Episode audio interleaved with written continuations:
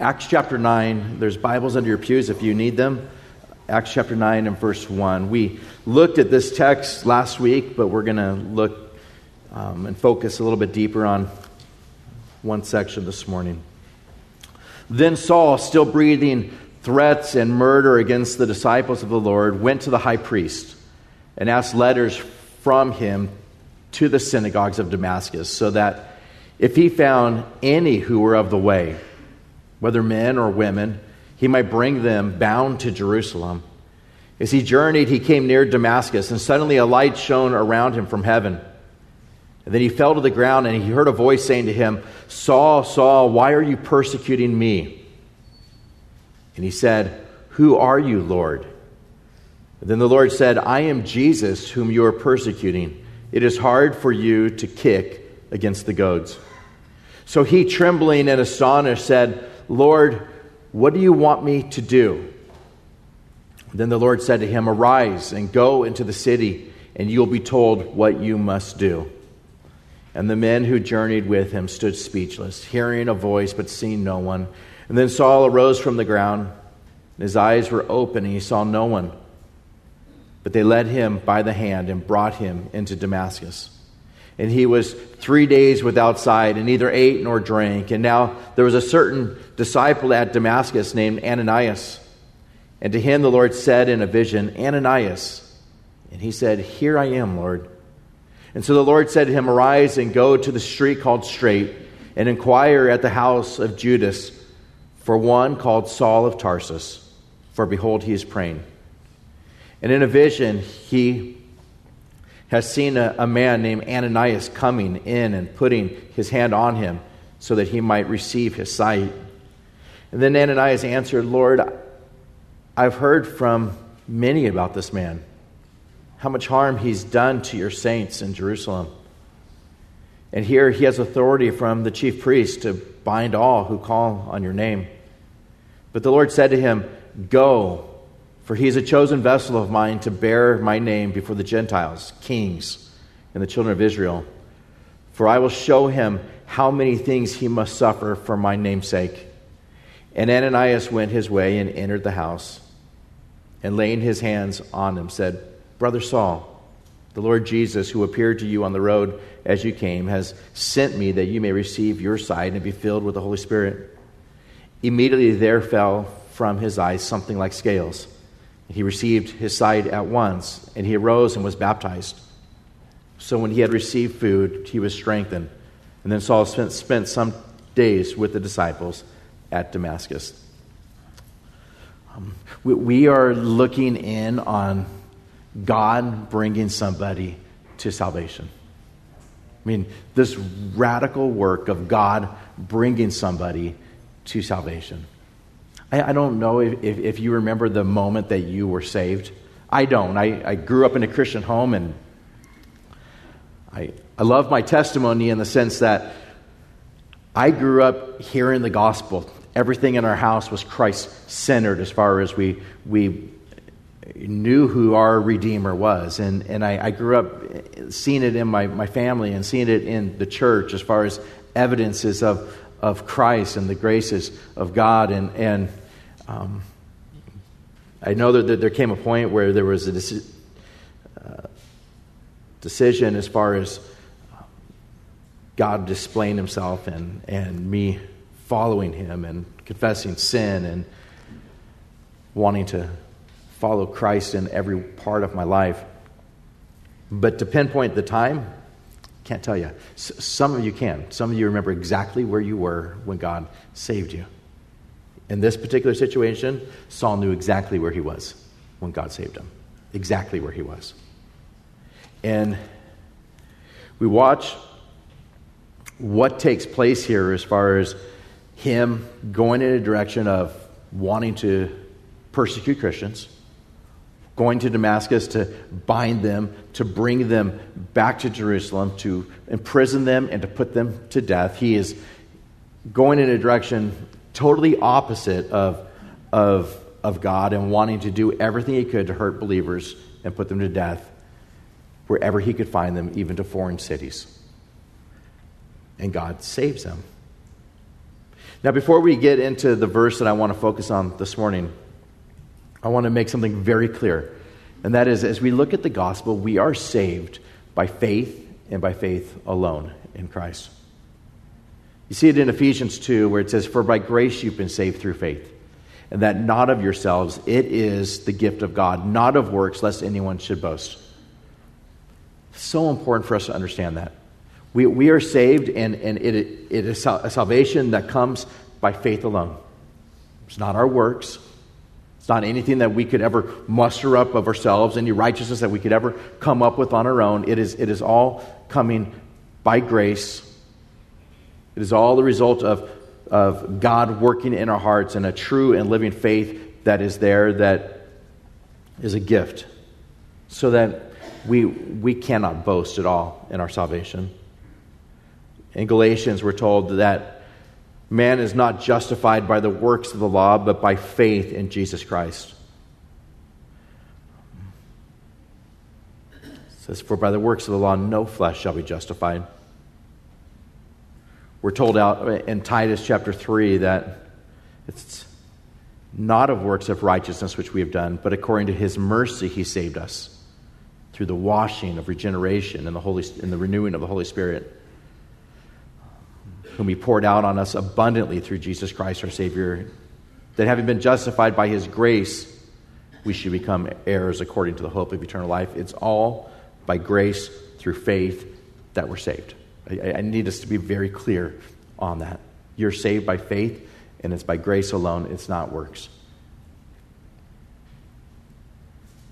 But I find it interesting in Acts chapter 9, where you see what's taking place here, where God knocks him to the ground, knocks Saul to the ground. He hears a voice saying, Saul, Saul, why are you persecuting me? Saul knows that, that this isn't just anybody that has knocked him to the ground. He says, Who are you, Lord? He knows that it's deity that's done this. And the Lord says, I'm Jesus whom you're persecuting.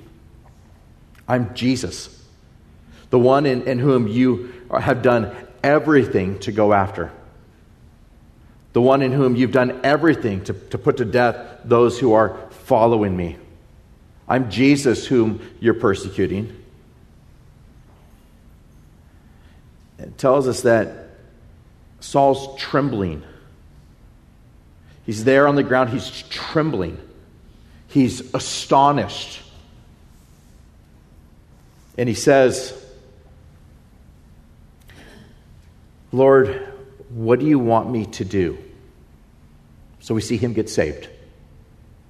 God does this work. He knows that Christ is real. He knows that Christ is risen from the dead. God's done this radical work as far as in his heart, bringing him from a place of hating Christians to being one. And his response is, Lord, what do you want me to do? And then from there, the Lord says to him, Arise and go into the city, and you will be told what you must do. So here he is as a believer. Arise, go into the city, and you will be told what you must do.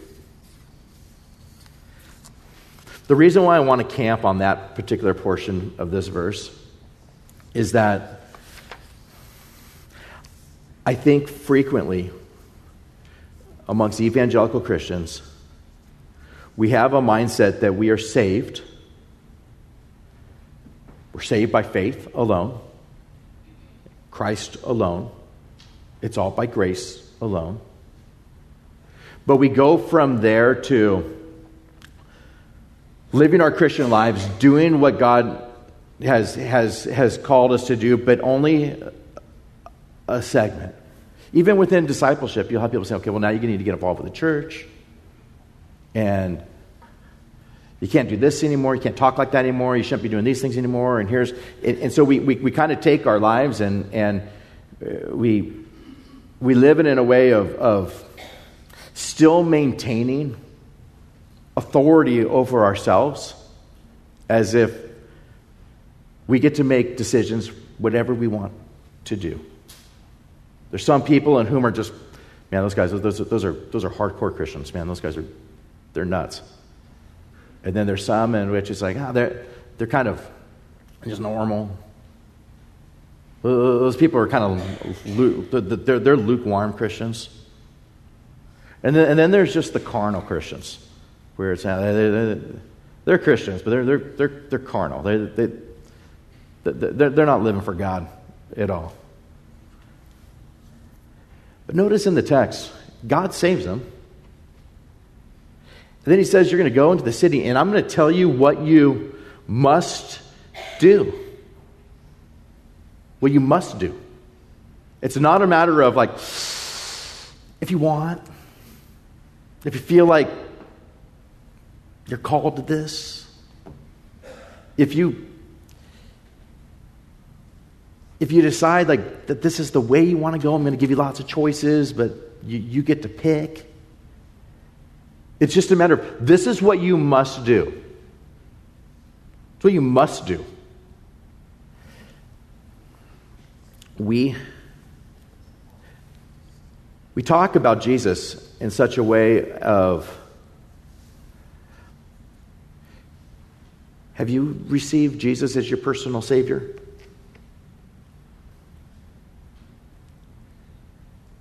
And yet, I find in Scripture over and over again that it's believe upon Him.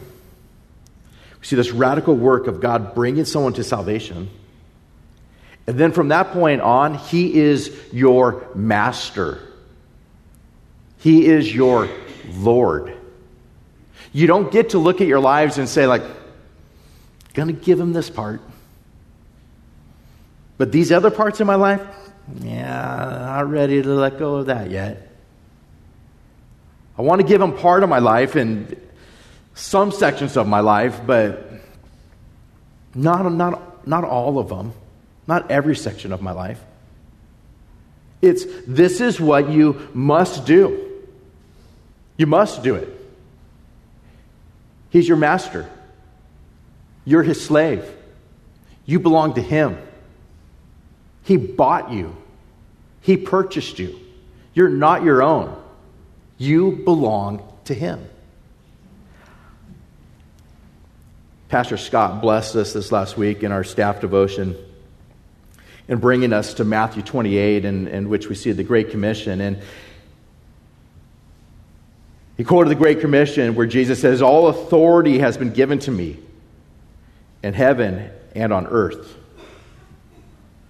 Go therefore and make disciples of all the nations, baptizing them in the name of the Father and the Son and the Holy Spirit, teaching them to observe all things that I've commanded you.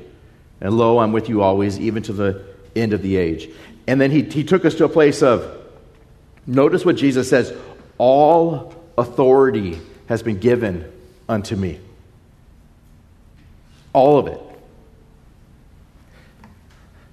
And he just camped there for a while with us on Wednesday morning. All authority has been given to him. Every bit of the authority has been given, given unto him. He has full authority over every one of us and over all things. He's Lord. He's the one that is in control. Upon saving Saul, Christ calls him immediately to follow him as his Lord and Savior. It's unconditional surrender. Saul is to yield himself entirely to Christ's lordship. Christ is to be his sovereign Lord. He's going to be told what he must do. What he must do. As we read in the text, you see the circumstances with Ananias that comes up, where the Lord comes to this other believer, Ananias, he says. Ananias responds, Lord, here I am. Lord gives him direction. Arise, go to the street called Straight, and inquire at the house of Judas, the one called Saul of Tarsus, for behold, he's praying.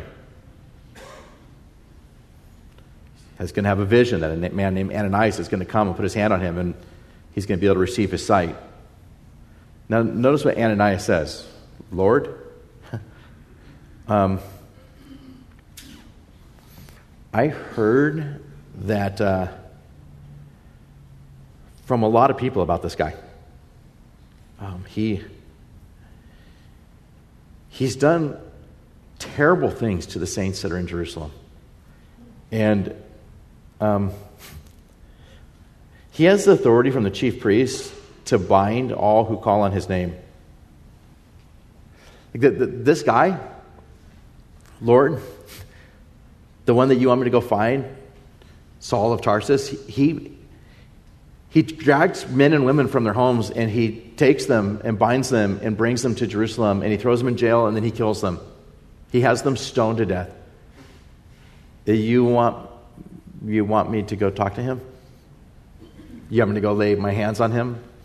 You want me to, see, he, God didn't say, like, okay, just so you know, I knocked him to the ground and there was a light that came on and, and, and, and I said, Saul, Saul, why are you persecuting me? And, and he responded this way. He, he doesn't know any of this. He just knows, like, hey, go and tell Hitler I want you to go meet with this really bad dude and lay hands on him, and he's going to receive his sight. See, there's times in which the one who has all authority calls us to do things that we don't want to do. He calls us to do things that don't seem safe. He calls us to do things that our flesh would rather run in the opposite direction. And yet, does God say, if you want, Ananias, you could do this, but if not, I mean, I'll, I'll call on this other guy. No, just go and do this.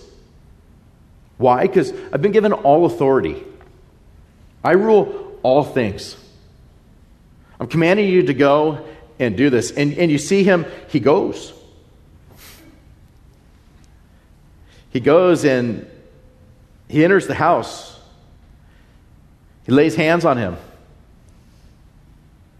and says, Brother Saul, Think of those words. Hey, brother, brother Saul, the Lord Jesus, who appeared to you on the road as you came, has sent me that you may receive your sight and be filled with the Holy Spirit. And then he just watched. Something like scales falls from his eyes, receives the sight at once. He arose and is baptized. And then he spends time with the disciples there before he goes out preaching the gospel wherever God calls him to go. He's Lord.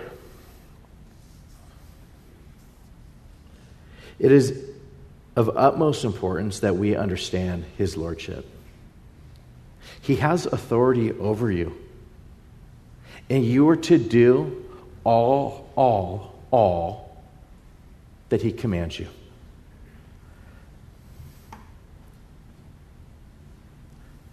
I paraphrase some of these verses, but let's go through some of them one by one. 1 Corinthians 6:19 Do you not know that your body is the temple of the Holy Spirit who is in you, whom you have from God, and you are not your own? For you were bought at a price, therefore glorify God in your body and in your spirit, which are God's. It belongs to Him. You're not your own. Brothers and sisters, you do, you get up and you do all the things that He tells you that you must do. You don't keep certain areas of your life from the Lord thinking, like, ah, I'm just going to keep this area away from Him. I'm willing to submit in all these other areas of my life, but on these areas, this is, this is, this is just my struggle. God hasn't taken these things away from me yet. I just kind of keep these things here and I do what I want to do when it comes time. You're not your own. You're not your own. You, you, you, don't have authority to do that anymore. You were bought with a price. Romans 14 7 tells us For none of us lives to himself, and no one dies to himself. For if we live, we live to the Lord. If we die, we die to the Lord. Therefore, whether you live or die, whether we live or die, we are the Lord's. We belong to Him. In your life and in your death, in every area, you belong to Him. He has authority to tell you what you must do. What you must do. 2 Peter 2 1 talks about how there's false teachers who would deny that the Lord bought them, He purchased you. Revelation 5 9, we're singing a song saying, You're worthy to take the scroll and open its seals, for you were slain. You've redeemed us to God by your blood out of every tribe and tongue and people and nation. You purchased us. You bought us. We belong to Him. We belong to Him. Every part of who we are belongs to Him. Turn with me to Titus chapter 2 for a moment, verse 11.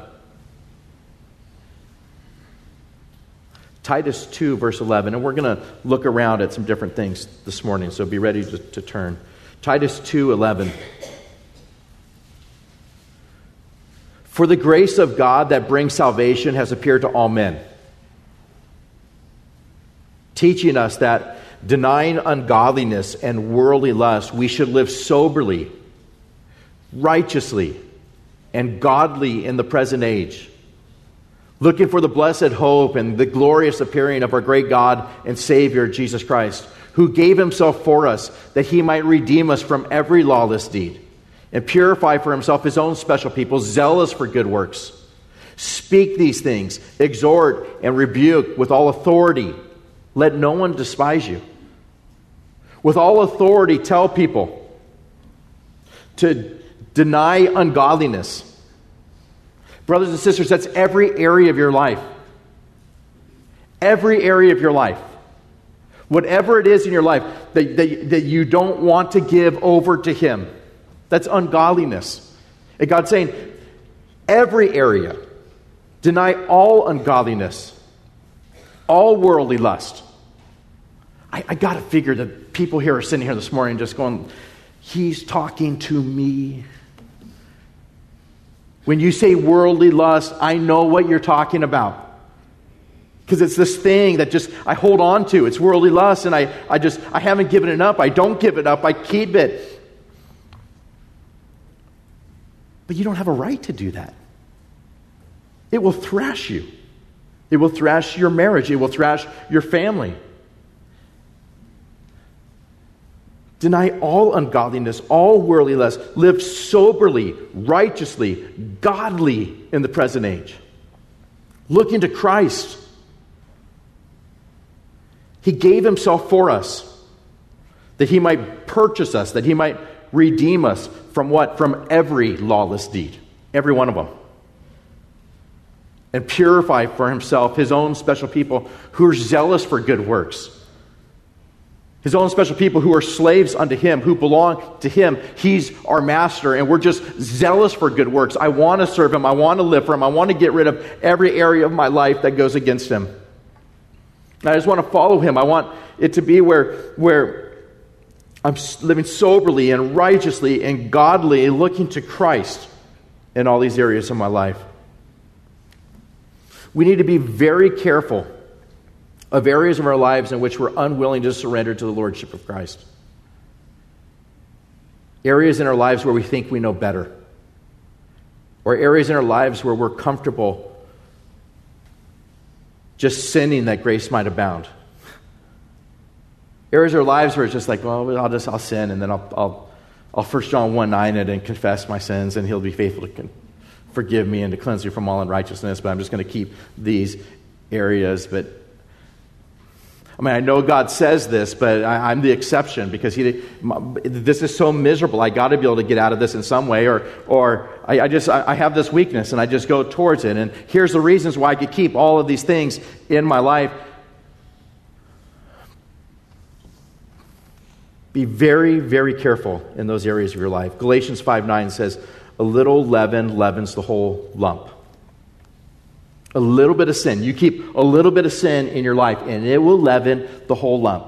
A little bit of leaven that you stick into that dough will make the whole thing rise as you leave it there overnight. It will thrash every area of your life. Run from it.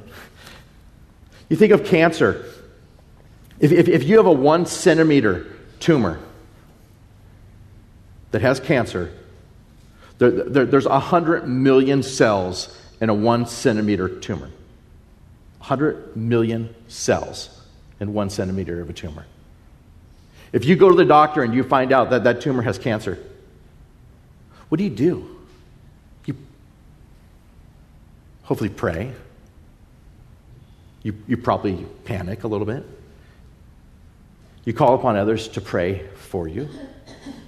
You seek medical attention. You find out what they want to do to get rid of it. And they're going to come in and they're going to say, well, we think it's localized, and so let's just go in as quickly as possible and, and, and let's do surgery to get this thing out. And so we're going to cut you open and we're going to pull this thing out and we're going to cut all the areas that are around it, get out this one centimeter tumor. And then after that, we're going to go in and, and, and we may do radiation, radiation or we, we may use some other kind of chemotherapy or something to, to help get rid of it. But if it's spread, you, you know that, that the doctors are going to come and say, well, here's what you need to do. We're going to do everything we can to wipe this thing out. And so we're going to do this many series of, of chemotherapy or this many series of radiation. And here's what we're going to do. And, and, and you can see someone in those circumstances, many of you have probably been through it, where, or you've watched someone go through it, where they, they get brought nearly to death in the midst of some of these treatments. And then the joy that comes over them to find out I'm cancer free. They'll lose their hair. They'll go through incredible pain and sickness and all kinds of things to do whatever it is to kill those cells. Whatever it takes to get rid of that cancer in my body. Because if I don't get rid of that cancer, it's just going to spread. It's going to go to my lymph nodes. It's going to go to other areas of my body, and, and I, I won't make it if I, if I don't do something to surgically remove that or to do something to kill those cells. I, I let's do whatever it takes. I'll, I'll, i know I'm going to have to go through a whole lot, but I'll do whatever it takes to get rid of that. And, and we do it, and we watch people do it. But what about the sin in our lives? Are you okay just letting it's just one centimeter? I know it's spread into other areas of my life, but hey, where sin abounds, grace abounds much more.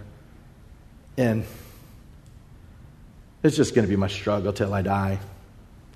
And I, I mean, I've given every other area of my life over to God, but these areas I still just want to keep. With cancer, we do everything we can to extinguish that out of our lives. God, help us to think that way when it comes to sin in our lives, submitting unto his lordship. Turn with me to Galatians chapter 5, verse 16. Galatians 5 16. Paul says here, I say then, walk in the Spirit, and you shall not fulfill the lusts of the flesh. For the flesh lusts against the Spirit, and the Spirit against the flesh. These are contrary to one another so that you do not do the things that you wish. But if you're led by the Spirit, you're not under the law. Now, the works of the flesh are evident, which are adultery and fornication and uncleanness and lewdness and idolatry and sorcery and hatred and contentions and jealousies and outbursts of wrath and selfish ambitions, dissensions, heresies, envy, murders, drunkenness, revelries, and the like. Of which I tell you beforehand, just as I also told you in time past that those who practice such things will not inherit the kingdom of God. But the fruit of the Spirit is love, joy, peace, long suffering, kindness, goodness, faithfulness, gentleness, self control. Against such there's no law. And those who are Christ have crucified the flesh with its passions and desires. If we live in the Spirit, let us also walk in the Spirit. Get rid of those other areas of your life. Pray that God removes these things from you. Do whatever you can to kill those things. Do whatever you can to remove those things. Whatever it takes, whatever, if, if it means hucking the computer, if it means getting rid of the TV, if it means being in God's Word daily, if it means having accountability that is around you, if it means praying without ceasing, if it means being in a place of doing whatever it takes to keep you from that sin. You know what it is that makes you stumble in those areas. So do whatever it is. Don't drive to that area where you know you're going to fall. Don't do anything that will make it so that you can get and fall into those same areas again.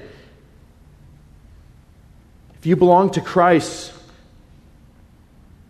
you've crucified the flesh with its passions and desires through Christ. So walk in the Spirit.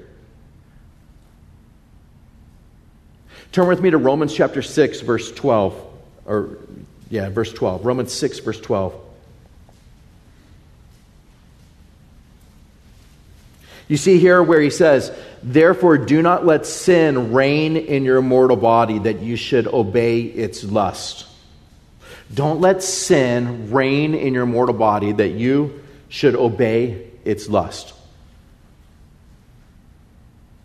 Rather, let who reign in your body?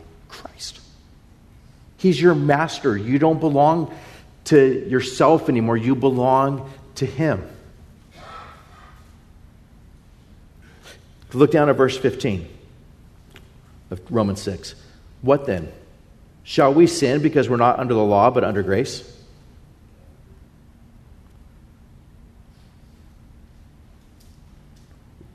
What then? Should we sin should you sin, should you keep falling in these same areas over and over and over again, should you keep doing what you want to do, should you keep this thing where it's just like, I know God says this, but I'm the exception. I know God hates this, but like every area of my life, everybody thinks looks really good. Should we sin and let that sin reign in us? Should we sin because we're not under the law but under grace? Since you have had all of your sins removed and it's been replaced with the very righteousness of Christ, should we look at it in such a way of like, well, I'm forgiven. So I'm just going to let this, this one centimeter of cancer stay in my life.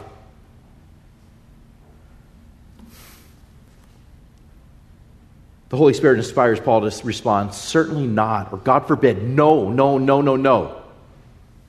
Do not do that. Do you not know that to whom you present yourselves slaves to obey, you are that one's slaves whom you obey, whether of sin leading to death or of obedience leading to righteousness? But God be thanked that though you were slaves of sin, you obeyed from the heart that form of doctrine to which you were delivered. And having been set free from sin, you became slaves of righteousness. He says, I speak in human terms because of the weakness of your flesh. For just as you presented your members as slaves of uncleanness and of lawlessness, leading to more lawlessness, so now present your members as slaves of righteousness for holiness.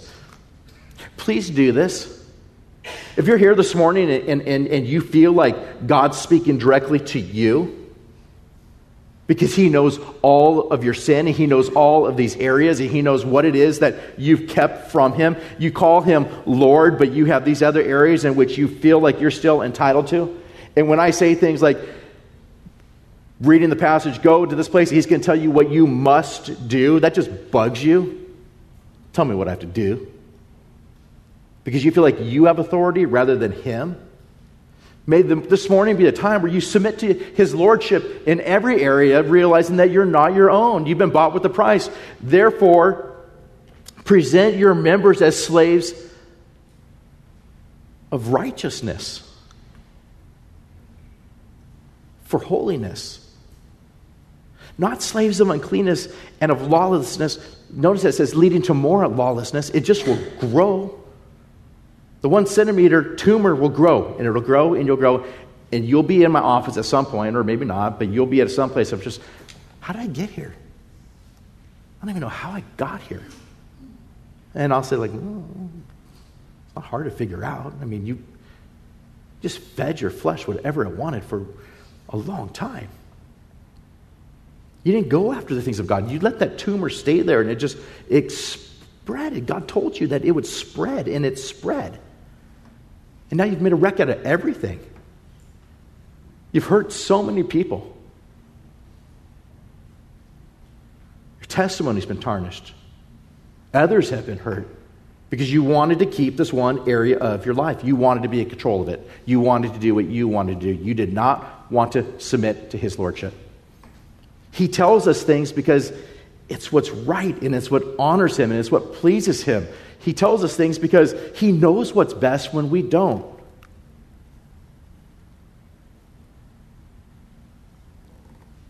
Peter says, Beloved, I beg you, as sojourners and pilgrims, abstain from fleshly lusts which war against the soul. Stay away from it. And so, Saul gets saved, trembling and astonished. Lord, what do you want me to do? Arise and go into the city and you'll be told what you must do. You must do it. You have been told what you must do right here. It's so clear. Things that you must do. There's books that exist of lists of different things. One of them comes from a man by the name of, let me look to the, the credits here. Willmington, book of Bible list, scripture. And he starts to list different commands. I looked up commands to believers.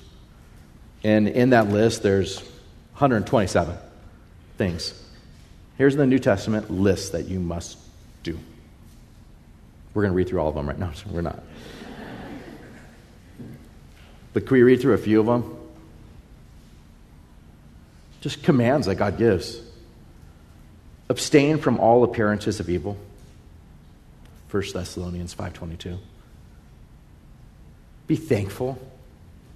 Colossians 3:15. Be patient. Be steadfast, be immovable, be always abounding in the work of the Lord, 1 Corinthians 15 58.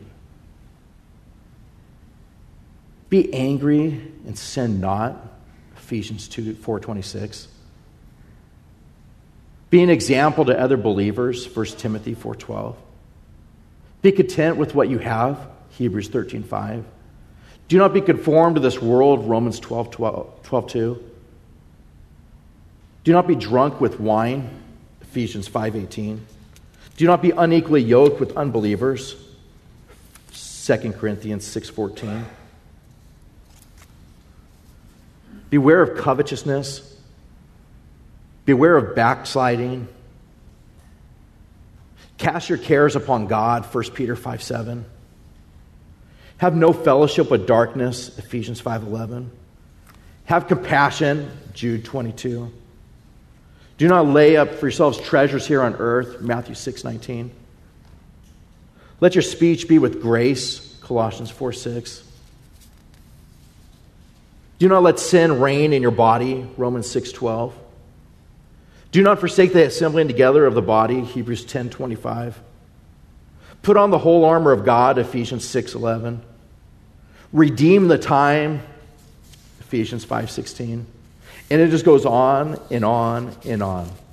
Commandments that you have been given of what you must do, both in the positive and what you ought to abstain from. And you can just go on and on, read God's word. What must you do? You have a choice. He is your Lord. He is your master. You belong to Him. We don't take areas of our lives and say, we get to keep this area. He saved you, He bought you with the precious blood of Christ, and He has called you to live under His authority. What does God tell you to do?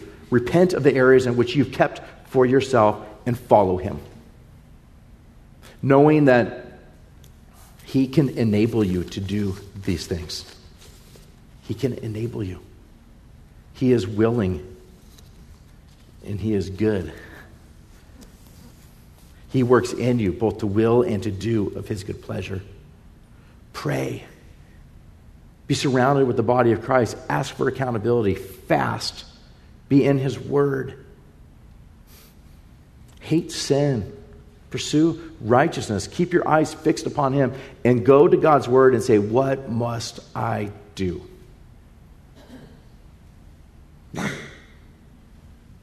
Not, to be saved. Be saved is to believe upon the Lord Jesus Christ, and you are saved by faith alone in Him. But of those that belong to Him, have been purchased with the very precious blood of Christ, do we not want to please Him in the way in which we live? Do we want to take from Him the counsel of His word, to be under His lordship, and to be in a place of, Lord, wherever you tell me to go, I will be blind and I will go to this particular city and I will wait for you to tell me what I must do. I will hear from you in the pages of Scripture and I will go to that particular person and I will lay hands on him, even though the guy wants to kill people like me. Because you told me to do it. To be in a place of whatever you tell me to do, I'll do. Your way, brothers and sisters, stinks. It always will. God's way is perfect, and it always will be. Don't spend any more time doing it your way. You have no right to do that anymore. You have been bought with the very precious blood of Christ. Follow him. Follow him. Let's pray. Lord God, we thank you for the way in which you saved Saul of Tarsus but immediately seen your lordship in his life, your direction in his life, you telling him what he must do. Lord, you've told us what you're calling us towards. You've given us commandments in your word of what it is that pleases you and how it is that we are to live and what we are to abstain from and what are we're called to do in the affirmative as far as how to live. Give us a passion to be under the greatest master we could ever have. You have all authority in every area of our lives. May we joyfully, joyfully, worshipfully submit unto your authority and your lordship. Repent in any ways that we have not. Because we serve the King of Kings and the Lord of Lords and the one in whom's called us, chosen us, equipped us to go and to bear fruit. May there be so much fruit coming out of our lives as a result of your Holy Spirit working in us. And may a sermon like this morning, as we look at the text before us, may it keep us from making a wreck of it all God, enable us just to live according to your word through your Holy Spirit working in us, and we will give you all the glory. In Jesus' name, amen.